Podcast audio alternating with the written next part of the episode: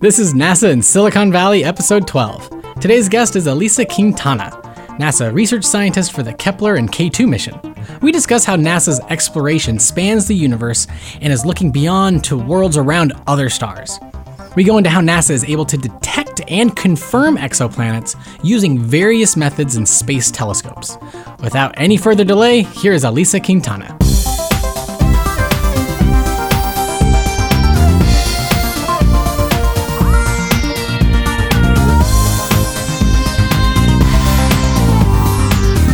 So tell us a little bit about how, like, how, what brought you to Silicon Valley, what brought you to NASA, how did you end up here in the first place? Okay, so I studied physics in, in graduate school. And Was that here or where? in, in Michigan?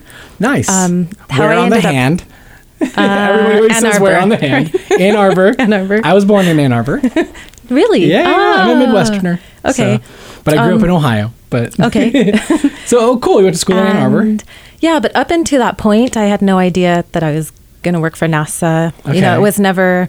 I mean, I grew up in a small town in New Mexico, Okay. where you know people are into agriculture. Like, Yeah. there's not really science role models or anything, so it never Yeah. really crossed my mind. Uh, this is something I could do really. Yeah.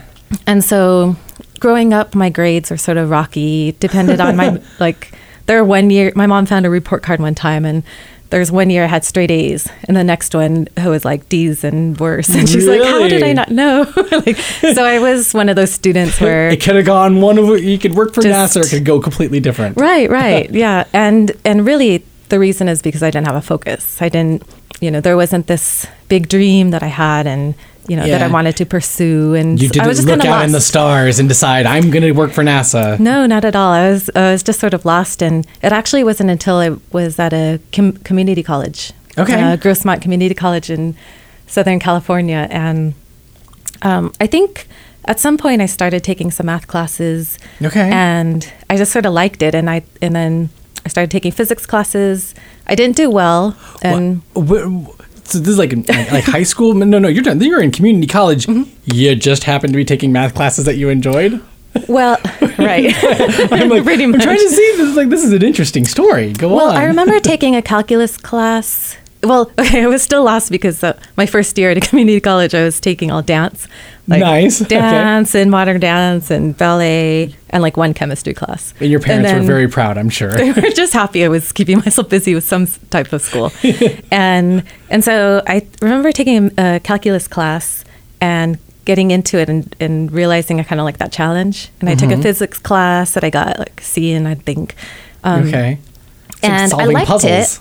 Yeah. I mean, I think I always liked science when I was young, but I it just wasn't something I was going to ever do. And yeah, it was like solving puzzles. Mm-hmm. yeah. And slowly I started um, sort of getting interested in it more and more.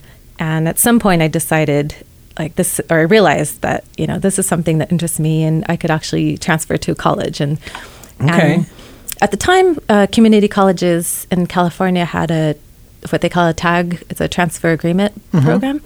And that's really how I got. Mm-hmm. Is that just with into- like within the schools in California, I or is it believe a West so. thing? Yeah. I had uh, wonderful and also very challenging classes at my That's community awesome. college. Um, whereas, you know, those types of intro classes, you don't get as much, you know, attention when you're in these big, you know, when, you, big when you're, schools. you're in an auditorium of 300 people and they're all Absolutely. freshmen and or they're trying to weed out who really wants to stay you know Right, right, who right. really cares about staying at this university so Right, right. So, so I transferred to UC San Diego, and I learned at some point I learned that Sally Ride, you know, America's first woman astronaut, Absolutely, in space, um, from the Bay Area, I was a believe. physics professor there, oh really and so she was. Um, wait did sally ride teach one of your classes she wasn't teaching at Okay, the time, but she was one but of- she was an advisor. So I realized, oh, if I go into physics, that is the coolest thing in the world Yeah, I So- thought like, if I because I still wanted I didn't know if I wanted to do aerospace engineering or I wanted to do something in engineering or science. Mm-hmm. Okay. But I thought if I do physics, I could have her as my advisor, and that'd be cool, right? Yes. And that's what I did, and I ended up Did- did it work working- out? Yeah, she was my advisor, oh that is awesome but it was That's it. actually of all the interesting ways to pick your major and to pick what you're yeah, doing it that's- was really silly. I remember going into a meeting with her, you know, with my spreadsheet and going, oh yeah, you know, she had to s- oversee that I was doing everything right, and she just like checked things. She, yep, you're fine, and she's probably rolling her eyes like, why did I even She's like- bother? like, go on your way. when really I just wanted to meet her at that time, right? Oh, that is too funny. Um, so she had a program that was a sort of her pet project at UC San Diego, and it was a space-related program. It consisted of a s- uh, camera on the space shuttle, because at the time they were still doing space shuttle launches. Okay. And the space station Mir, the Russian Mir, was still up. Okay. And so she had this program where they would use cameras on board those that looked at Earth, and she would involve middle school um, students across the country to Okay. participate in this program and in doing sort of remote sensing. And so the kids would go, "Oh, I want to study like the Galapagos Islands," and then we had a Really? little miniature mission operations center at UCSD. Um, th- where we would coordinate and figure out where the space shuttle tracks were going over, and you know, Mm-hmm. Oh, funny. late we would go to Johnson, and so it sort of made us feel like we were in this little mission a operation little center. mini space camp for, It was. for college students. it, was, that was- it was pretty much that, Oh, and and ever since then, uh, then I've been affiliated with NASA in some form. wow. And then that brought you all the way to Ann Arbor. And then w- was that for master's or doctorate? Uh, or both. Both. Oh, And- there you go. Yeah, so I went to Michigan. Um, I thought I grew up in San Diego. I went to college there, and I thought I'd try something new. Mm-hmm. And so I went to Michigan, and I know you're born there, but Yeah, yeah, it was yeah. I was young. I think I had a little culture shock because I Coming had, from Southern California to Michigan, yeah, Yeah. there's going to be some culture shock. and yeah, it makes me sound bratty, but I really it was the first time I was fr- uh, I was away from home. Yeah. and you know it was the first year of grad school, and grad school is hard at the beginning. Yes. and so I was kind of depressed, and I, thought, oh, I don't know, I don't like it. Yeah. but and so I found a way. I found out that NASA had these uh, fellowships for grad, graduate students. Okay. I'm not sure if they still have them. They're called GSRPs. Okay. uh, graduate student researchers program, and then it allows uh, graduate students to interact with a NASA scientist at a center. okay. Uh, normally, how it works is you stay at your institution and you go there for summer. Okay. Um, but I'm somehow managed to do it opposite. And so, oh, really? So you had to stay at a I- NASA center and then go back to school every once in a while? And so I arranged, um, and my first choice was actually JPL. I thought, Okay. I know I wanted to come back to LA, California. wonderful weather.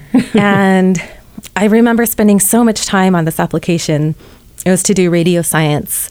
And as a last minute backup, I wrote one for NASA Ames. awesome. And I spent probably weeks on this first one. And then I'm like, oh, I'll just do, you know, just in case. And then I didn't get the one I wanted, but, But I then- got the one up here in Bay Area, Nice. which at the time I was kind of shocked. I, did, I didn't know what to think of it. Yeah, That yeah. It was such a blessing in disguise. Oh, yeah. It was on exoplanets. Exoplanets were just starting out. And wow.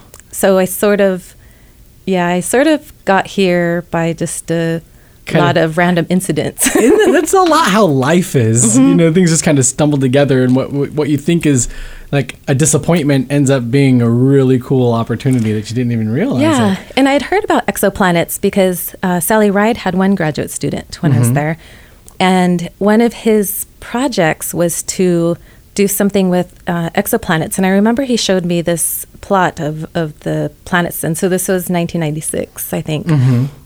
And there were maybe six or seven exoplanets. Yeah. But I had never, that just that thought had never crossed my mind that there could be other planets around other Yeah, stars. th- this is just for the people. If, if like you know, I, most people I think listening would be familiar with exoplanets, but like planets around other stars Mm-hmm. and other solar systems, um, and that was a big thing of what the Kepler, what you're working on now. Yes. that's a big thing of like the- it's it's hunt, hunting for you know exoplanets, hunting for other other planets. Did you?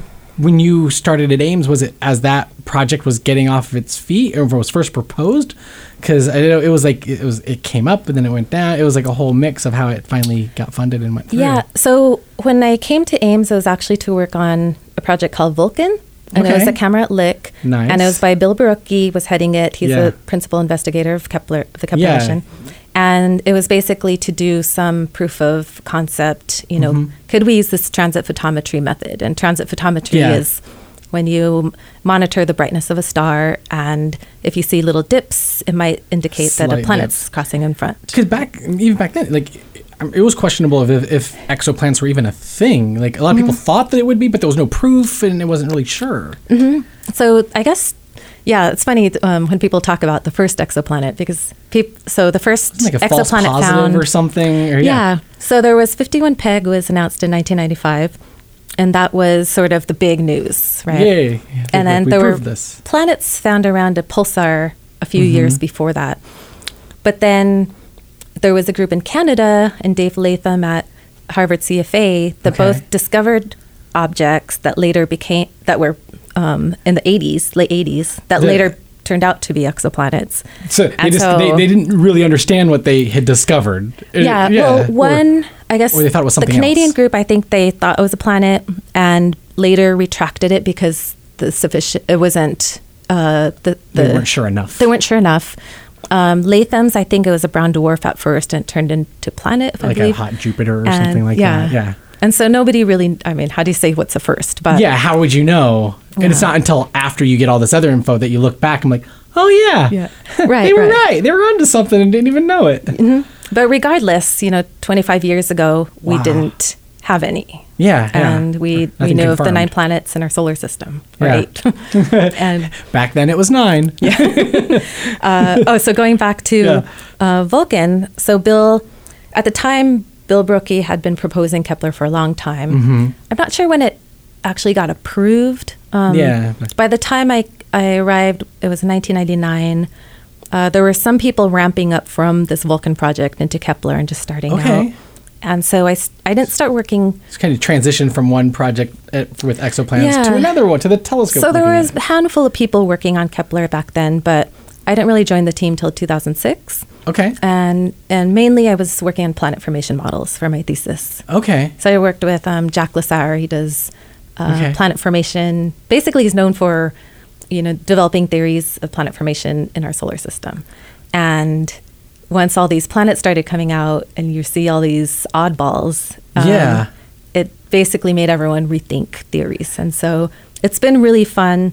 It's been fun participating in Kepler, and it's also been fun looking at the evolution of these planet formation theories. Well, I'd imagine when it first started off, people, I mean, you would assume that planet formation forms the same way as it does here. Mm-hmm. You know, rocky planets towards the center, more bigger, gaseous things Yep. outside. But then- then I, I, as I understand it, like some of the first exoplanets found were the big Jupiter like ones. That's and right. Some of them really, really close. And it's like, oh, wait, aren't these gassy ones supposed to be on the far outside? Mm-hmm. Like, maybe we're wrong on this. I think that was one of the biggest surprises, and it's almost comical that the first planet we found was a was like Jupiter in a four day orbit. It's Like, and it's you know, and then you wonder why people were doubting it. So it had to have been super close. Mm-hmm. How does something not like get absorbed by that don't- star?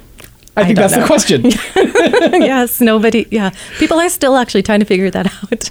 so like so what have you guys learned and like from you know your thesis and trying to figure out these models of how solar systems form? What are some of the things that you guys have learned? Is it just there's a whole lot of diversity? or? So, so as far as solar type stars, um, we're well, we're finding all types of diversity around all types of stars. Wow. Um, we so Kepler observed for four years. We still don't have enough information to know if Jupiters are common out where Jupiter is. Um, Mm-hmm. it's in an 11 year orbit, you know, and so um, it's only with radial velocity that we're getting enough data for over 11 years where we can see if we are finding in the those. radio velocity, that's different from the dip yes. of light. So was there, go so into that. that's the radial velocity method is a different method where you um, can uh, you can see changes in the star's is it the wobble? gravity due to yes Okay, 'cause- due 'cause- to the planet tugging on it basically Okay, 'cause so there- the star there- will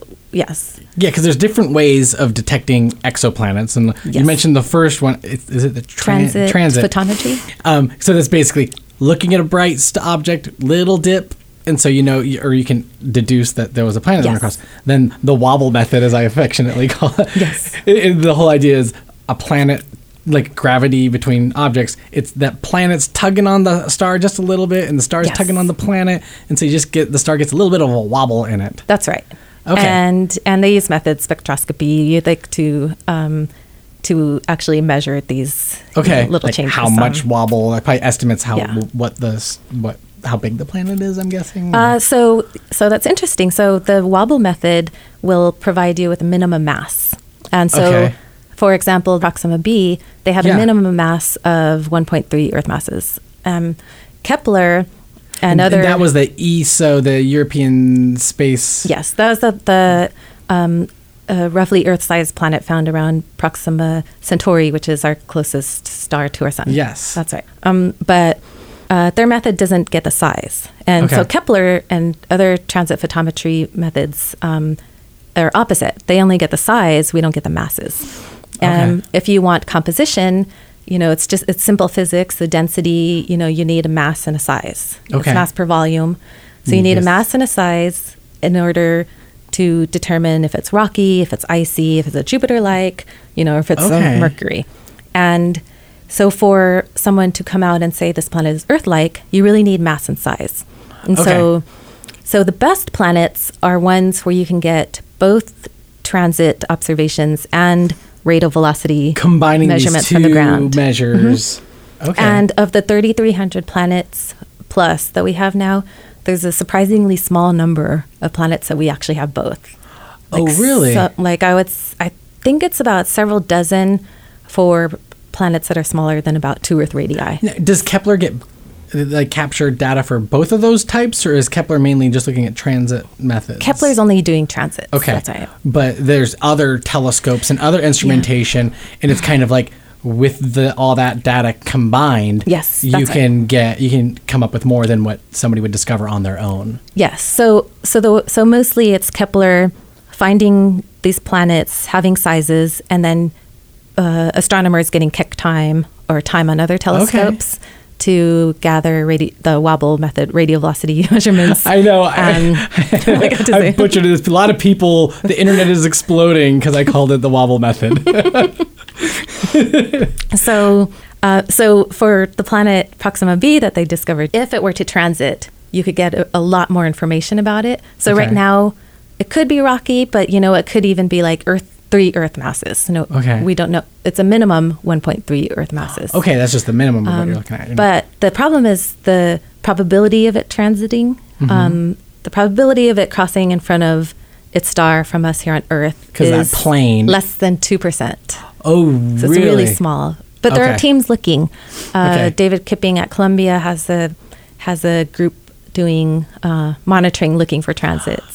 Yeah, So that- it's like high risk, high reward. If they found it, that'd be amazing. We could Okay. see is it really Earth like, and you know. Oh, wow. I I imagine for, you know, the planet hunting, that that's a big deal of, of like, you know, that transit method, but like, you know, the orientation of what that star and its orbital plane is to us, we're lucky if it passes in front because it could be having eh, planets could be rotating around, but from our point of view, would be around it, you know, right. and we would never see that transit. Yes, and so that's why Kepler has to look at lots of stars because the probability of it actually transiting is is pretty low. Um, So, so what, what are you looking at right now in a lot of your research? So since I've been at Ames, uh, I've been working on both planet formation models and working on Kepler data looking for planets. Okay. And what I like to do is sort of combine them. And so, you know, you start out with, you know, back in when I first got here, we had th this really nice model of, of how the solar system formed. Okay. Um, basically, it uh, it's this core accretion. You know, you have a disk around the sun, and and basically Okay. bodies hit and grow and hit and grow and grow into planets. Mm-hmm. Coalesce and then, you know, and the centrifugal Um, force keeps it on a plane. And, yeah, yeah. So, um, so then we start finding all these different solar systems, and then so we use that information to constrain uh, Mm-hmm. our f- our theories, Okay. and we can also use our theories to sort of predict what we might find for NASA's next missions. Mm-hmm. Which and would be so, uh, which I guess the next mission will be TESS. It's a transiting exoplanet survey satellite. But Mm-hmm. one example would be um, M dwarfs. So we're finding lots Okay. of planets around M dwarfs. Uh, clarify what- an M dwarf. M uh, dwarfs are similar to star- our sun, bigger, smaller. Uh, I'm guessing dwarfs- smaller. Smaller. They're stars that are smaller and cooler. Okay. So they range in size from 10%, the size of our sun, to 50%, the Okay. size of our sun. And so they're the whole different class of objects. Um, but we're finding lots of planets around these types of stars. And Really? the reason that these types of stars are important is because most stars in the galaxy are M dwarfs. So more than 70% of the stars in our galaxy are M dwarfs. Okay. And so if those So- are having planets around them. Yes, Yeah. that has huge implications. yeah.